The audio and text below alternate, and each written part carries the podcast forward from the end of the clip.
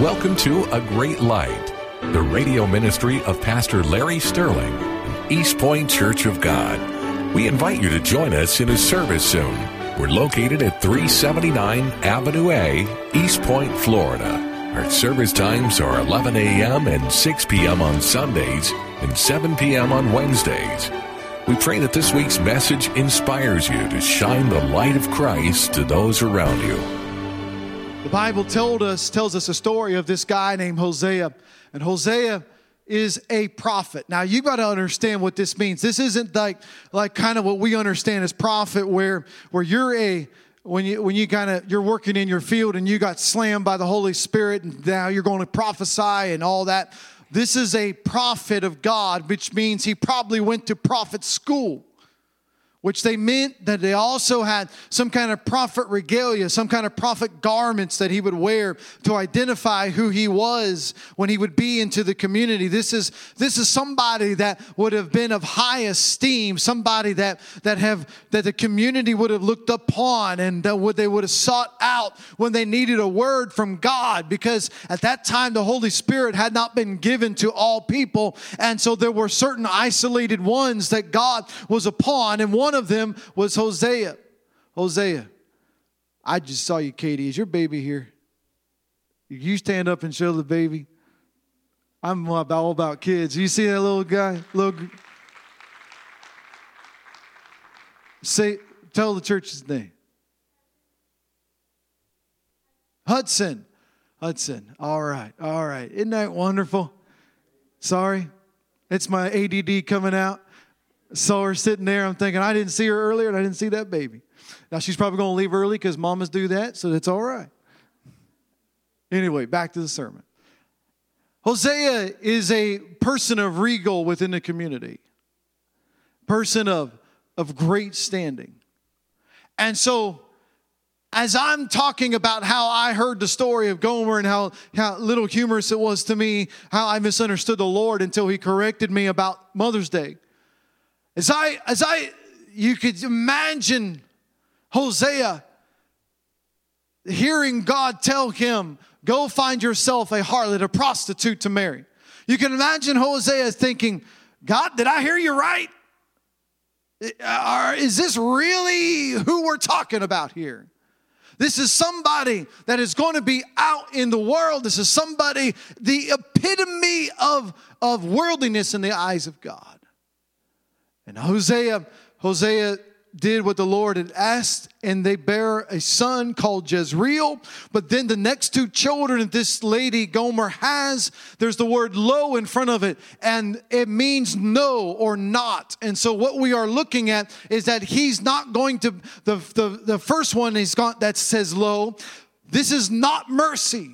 So we give the impression that there's a good chance that this was not Hosea's child. We know Jezreel is, but we're not sure about the next two. And in fact, the last one which says, Not my son is his name, and he's saying, You're not going to be my people. We can pretty well determine that that's not Hosea's child. So here we are with a prophet of God being told by God to do something. And what we recognize of how the world looks at this. And, and as the story goes on, we, we uh, make some assumption based upon clues within the text. Is that that it looks as if Hosea uh, is that Gomer left Hosea after this third child was born that she went back to her life and she went back to where she came from and she went back to that place and she went down to that place. But what we understand here is that in some level, in some way, there is the possibility that Hosea loved her. That Hosea loved her deeply and loved her because God put it within inside of him to love her that God put the love, his love within his heart, and that Hosea loved Gomer with inside of him. And so we find, we pick up the story in Hosea chapter 3, verse 1. The Bible says, Then the Lord said to, to me, go again and love a woman who is loved by a lover and is committing adultery, just like the love of the Lord for the children of Israel who look to other gods and love the raisin cakes of the pagans. So now we're getting at the meat of this. He's saying, Hosea, go find your wife. Go find her. She's with somebody else. She's in adultery. She's gone but go love her. That's powerful. Go love her. She, and he said, You know why I'm, I'm calling you to do this, Hosea? He said, Because Israel loved me once, but now they're going after all these other gods. Israel followed me once, but now they're with other people. And so they love the pagan gods. They love, as what uh, the Bible says here. And so we find this passage in verse 2, Hosea chapter 3, verse 2. The Bible says that she, she wasn't actually, apparently, something has happened between verse 1 and verse 2 because she was no longer with the man that was stated in verse 1. She was found, Hosea found her on the auction block. And he found her down at a place where they were selling slaves. That he had gotten rid of her and she was worn out. Her use was worthless to him any longer. And so Hosea finds her and buys her back. Now, here what we find out is that I can I'm going to play I'm going to imagine for a little bit if you would bear with me. You could imagine Hosea in his prophet regalia, his prophet attire, walking in those robes and walking down to that auction block. And, and you, could, you can understand gossip because people gossip. And that people are, looking and they all knew Hosea was coming. They all knew Gomer where she was. And you could probably imagine in your mind that there was probably a crowd that day as they were wanting to see what Hosea was going to do. And they, as he was walking in, he probably uh, certainly got word of her location. And he sought her out and found her there. And you could see the crowd in your mind's eye looking and expecting Hosea to publicly humiliate her to publicly chastise her, to publicly shame her, to publicly disown her. He has her life in the palm of his hands because what she has done, she is guilty of death according to that law. And if he walks down and if he accuses her, and if he open spectacly shows her up in this world, in that moment, she will not be bought, she will not be sold, she will be killed and drug out by, the, by, by her hair or wherever and brought her to the city gates. And the elders of the community will then take large stones and throw them at her until she's dead. And here, this prophet who had married this woman, who loved this woman, and he is there, he has every right to have vengeance on her. He has every right to throw her away. He has every right to get rid of her, and she never return anymore to his house. In fact, to kill her, and it's within his right. And he does the complete opposite. He walks into the place and he buys her back. She should have died, but he bought her back. And it says he bought her for 15 shekels of silver. The Bible tell, doesn't tell us whether or not anybody else bid on her or what, but what we do know is that he ultimately humbled himself Now, can you imagine in your eye, because you've got to get in their culture to understand the significance of this. When he is there, standing there, she is probably unclothed. She's probably there in a complete and total shame and spectacle where she is. And you can imagine Hosea taking off his prophetic garment that he shows his esteem and shows his, his community standing and pulling it off the outside of his body and putting it over her to cover her nakedness that her shame would not be exposed anymore. You got to read Hosea to understand this.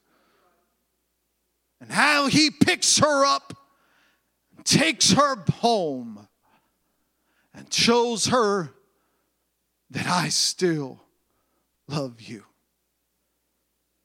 You see, verse 3 says, And I said to her, He said, ah, You shall stay with me many days, and you shall not play the harlot, nor shall you have a man, so too will I be toward you.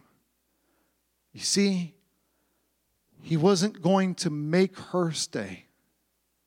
He just said, just stay with me for a time.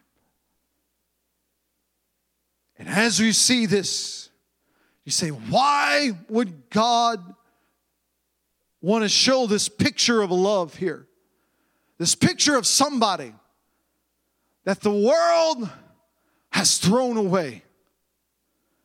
And the problem is, is that many times we throw people away today and many times the world, people get enticed by sin and they get enticed by wickedness and they, they get enticed by the things of the world. They are tempted and drawn away, as the Bible says, by their own lust. And what they don't realize is the world is going to use them and abuse them and then throw them away to the auction block that they're going to be out in the world and what they felt like when they were having a good time and they felt like they were enjoying the things of this life and enjoying the things of the world. What they were doing was destroying their bodies and destroying their mind and destroying their heart to the point that, they were completely and totally lost and there was no hope and there's no escape. And yet there's something that we don't, that we just skip over. We have to recognize something very powerful powerful here. God still loves them. The Bible says in Hosea 2, what is God's purpose for all this? The Bible tells us in Hosea 2:14, "Therefore behold, I will allure her, will bring her into the wilderness and sp- speak comfort to her." What is he saying? He said, Israel has left me. She went after other gods. Like Gomer left Hosea and went after other men. But he said, I'm going to allow her to go into the wilderness. In fact, I'm going to be the instrument that brings her into the wilderness. What does that mean? I'm going to laugh. I'm, she thinks that she's getting away with her sin. She thinks that she's getting away with all this. She thinks that all this is, she's having fun, but she doesn't realize she's taking one more step in the wilderness and I haven't forgotten about her. And the reason why she needs to go into the wilderness, because the wilderness means no word in Hebrew means that she's going out and she's walking further into the desert, further away from God, further away from the world, further. What she felt like she was having a good time, she was actually drawing further and further into sin, and, and she she's losing her way. And when she finally gets to the point where she has no other place to go, then I'm going to tell her I love her. I'm going to tell her the world has led you to this place. The world has put all this on your shoulders. The world has weighed you down. The world has covered you with all this pain and despair. But I want you to know that I have not forgotten about you. I have not forgotten about you. I want to tell you today in this room right now, there are people here that you may feel like God has forgotten about you. And you feel may feel like your circumstances are, are God's punishment towards you. You don't understand. God has allowed you to get to where you are so that He could show you how much He loves you and how much He cares for you and how much He can deliver you and set you free. The world says she's worthy of death. The world says he's worthy of death. The world says they, they need to die in their sin. They need to die in their drug addiction. They need to die in their pain. They need to die in their sorrow and their depression. And God says, No, I'm going to speak to them. I'm going to speak over them. I'm going to give them one more chance. I'm going to reach out one more time. Why? Because the love that I have for them is greater than the sin that's in this world. Where sin abounds, grace abounds much more.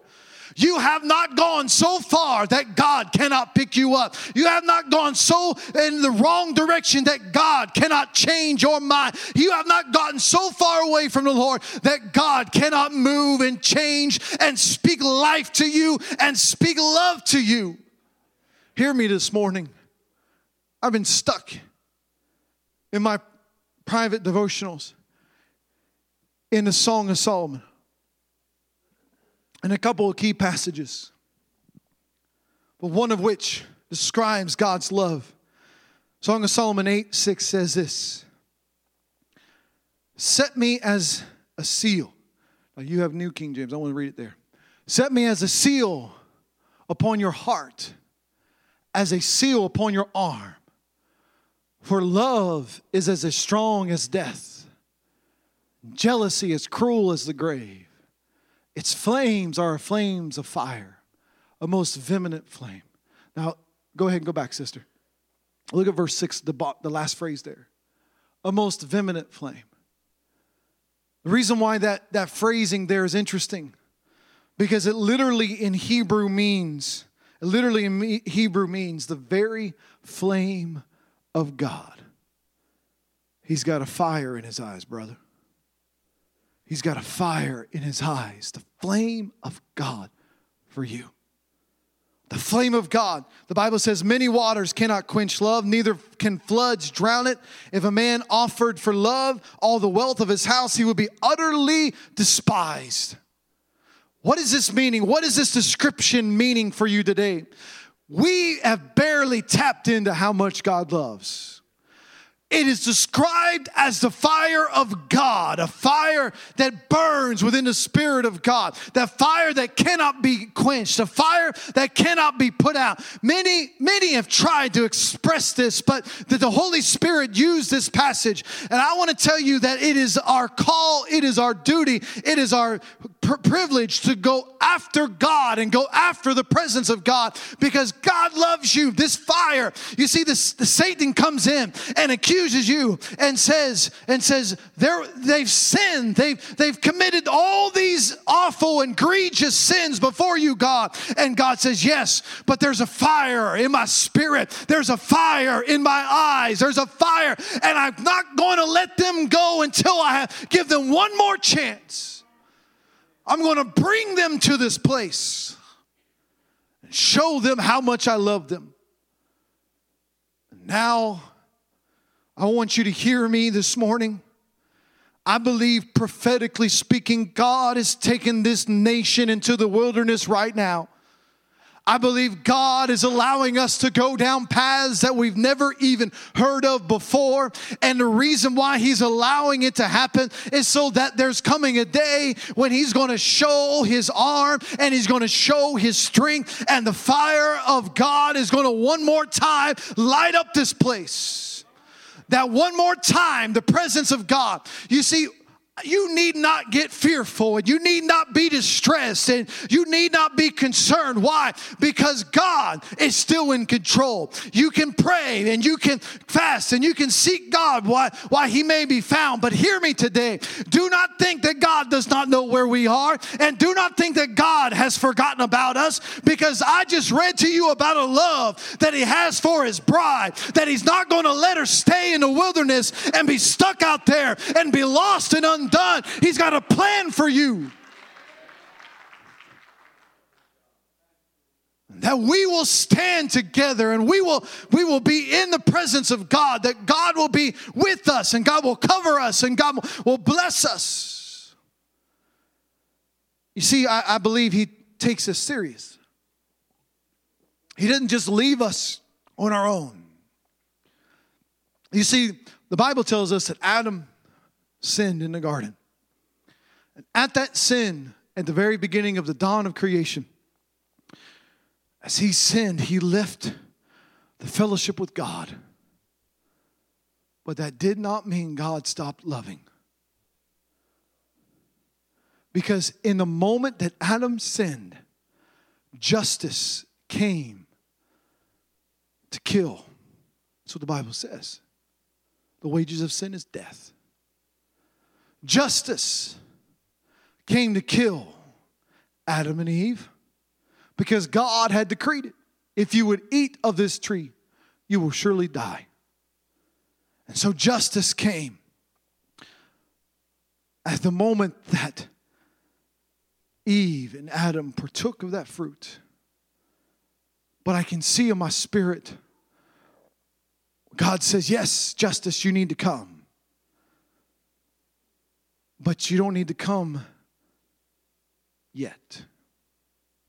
He says, I want you to go 4,000 years into the future. And I want you to stand on a hill called Calvary and wait for me because I got a plan. Because she's my bride. And I'm not going to let her die. And so the Bible tells us that there was Jesus all the way through the Old Testament. The Bible says in Genesis chapter 3 15 that Jesus is the seed of the woman that he would one day crush the head of Satan. In Exodus, you can find the image of Jesus as they Moses cried out and saw him as the Passover lamb, as he is a sacrificial lamb given to us. Leviticus, you can see the image of Jesus walking towards Calvary as he looks out and he is our high priest and that he is going to give the sacrifice to atone for our sin. In Deuteronomy, we see Jesus as the prophet that Moses prophesied that there would be a great prophet prophet that would come one day to speak for God. In the book of Joshua, you would meet him as the captain of the Lord's host, the man, Jesus Christ. In Judges, you would see that he is the great judge that's going to deliver God's people and showing them the way to the Lord Jesus Christ. In Ruth, you're going to find him as the kinsman redeemer, as one that's going to buy his bride back from the inheritance that she has lost. In David, you're going to find him as the son of David in 2 Samuel, the king that is going to be enthroned and descriptive of the Lord Jesus Christ. In the book of Kings, you're going to see the glory of God filling the temple. And in Chronicles, that glorious coming of the king where he steps out onto that place. And the power of God filled it so strong that it could not even move the priests in the presence of God. He is Jesus as the Lord of our fathers in Ezra, in the book of Ezra. And Job, you see clearly that Jesus is still walking towards Calvary as he is our Redeemer that Job saw. In Isaiah, you find him as one that is given a glorious birth, that he's going to be born of the virgin, that he's going to come and the strength and the power and the might and the government's going to be upon his shoulders. Esther shows us that there's somebody interceding for his people, that he is going to show up in the book of Psalms as he shows over and over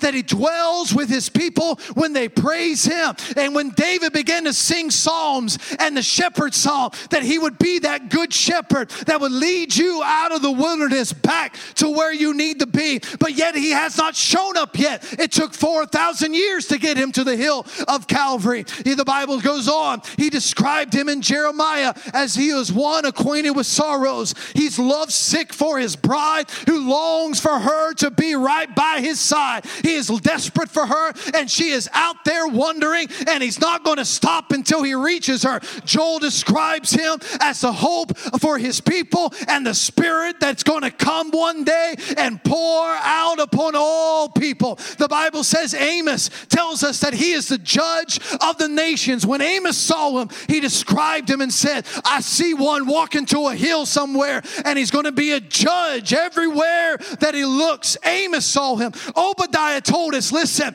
there's a kingdom coming. It's an eternal kingdom. How do I know? I saw somebody walking on the way to a place I don't know, but I'm looking for. I'm looking for that hill. The Bible says Jonah, he shows us a picture of somebody being stuck three days in the belly of a well, somebody being purchasing our salvation, somebody lost. Zephaniah shows us that we're going to have a king over Israel. Zechariah, that he's going to be a prophet who's going to be riding on a donkey's colt. You're going to see the presence of God. And ultimately, Malachi is the one who calls him. He says he's the closest to the cross. And Malachi looks out and he sees him coming on the horizon. And he says, I see him coming over there. He's the son of righteousness and he's rising. And with healing in his wings, I see him. He's coming.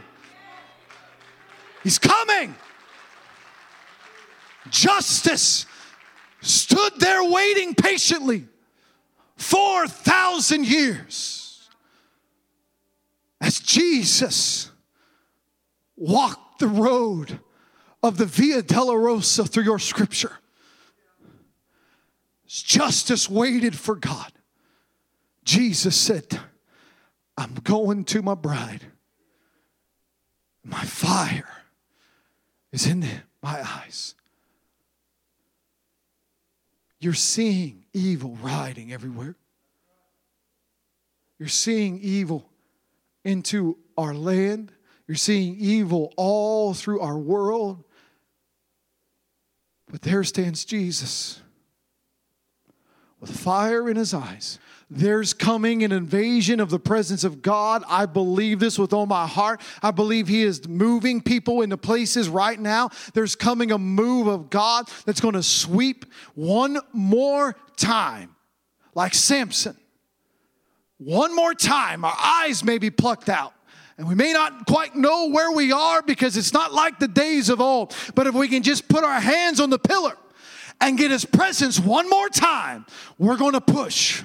And when we push, we're going to see the presence of God unlike we have never seen before. And then we're going to see those, the bridegroom standing. One day you may be in your business and you may be in your house, and all of a sudden, all at once, everybody that belongs to the king is going to hear their name in one moment in time. And you're going to hear the voice like a voice of many waters, a voice so sweet that you cannot even imagine what it sounds sounds like. You're going to hear a voice that's going to be so wondrous that the dead will actually wake up. You're going to hear a voice that is so consuming that it literally is the voice that created this world. You're going to hear that voice, and that voice is going to call your name, and you're going to catch your eye and see him standing there. And in a moment, in a twinkling of a eye, your feet are going to lose capacity to stay on this ground anymore as you rise to meet your Lord in the air, and so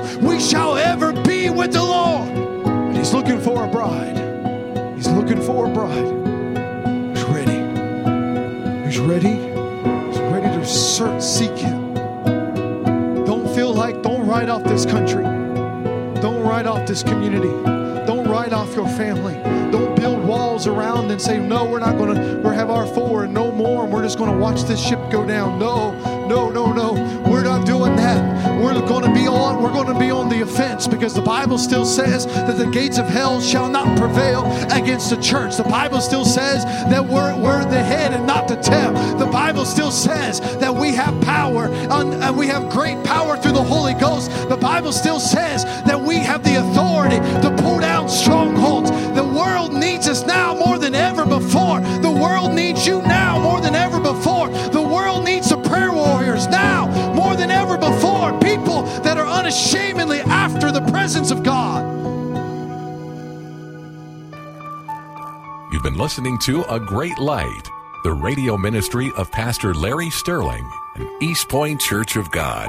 We're located at 379 Avenue A, East Point, Florida. Our service times are 11 a.m. and 6 p.m. on Sundays and 7 p.m. on Wednesdays. Until next week, let's join together to spread the light of Christ.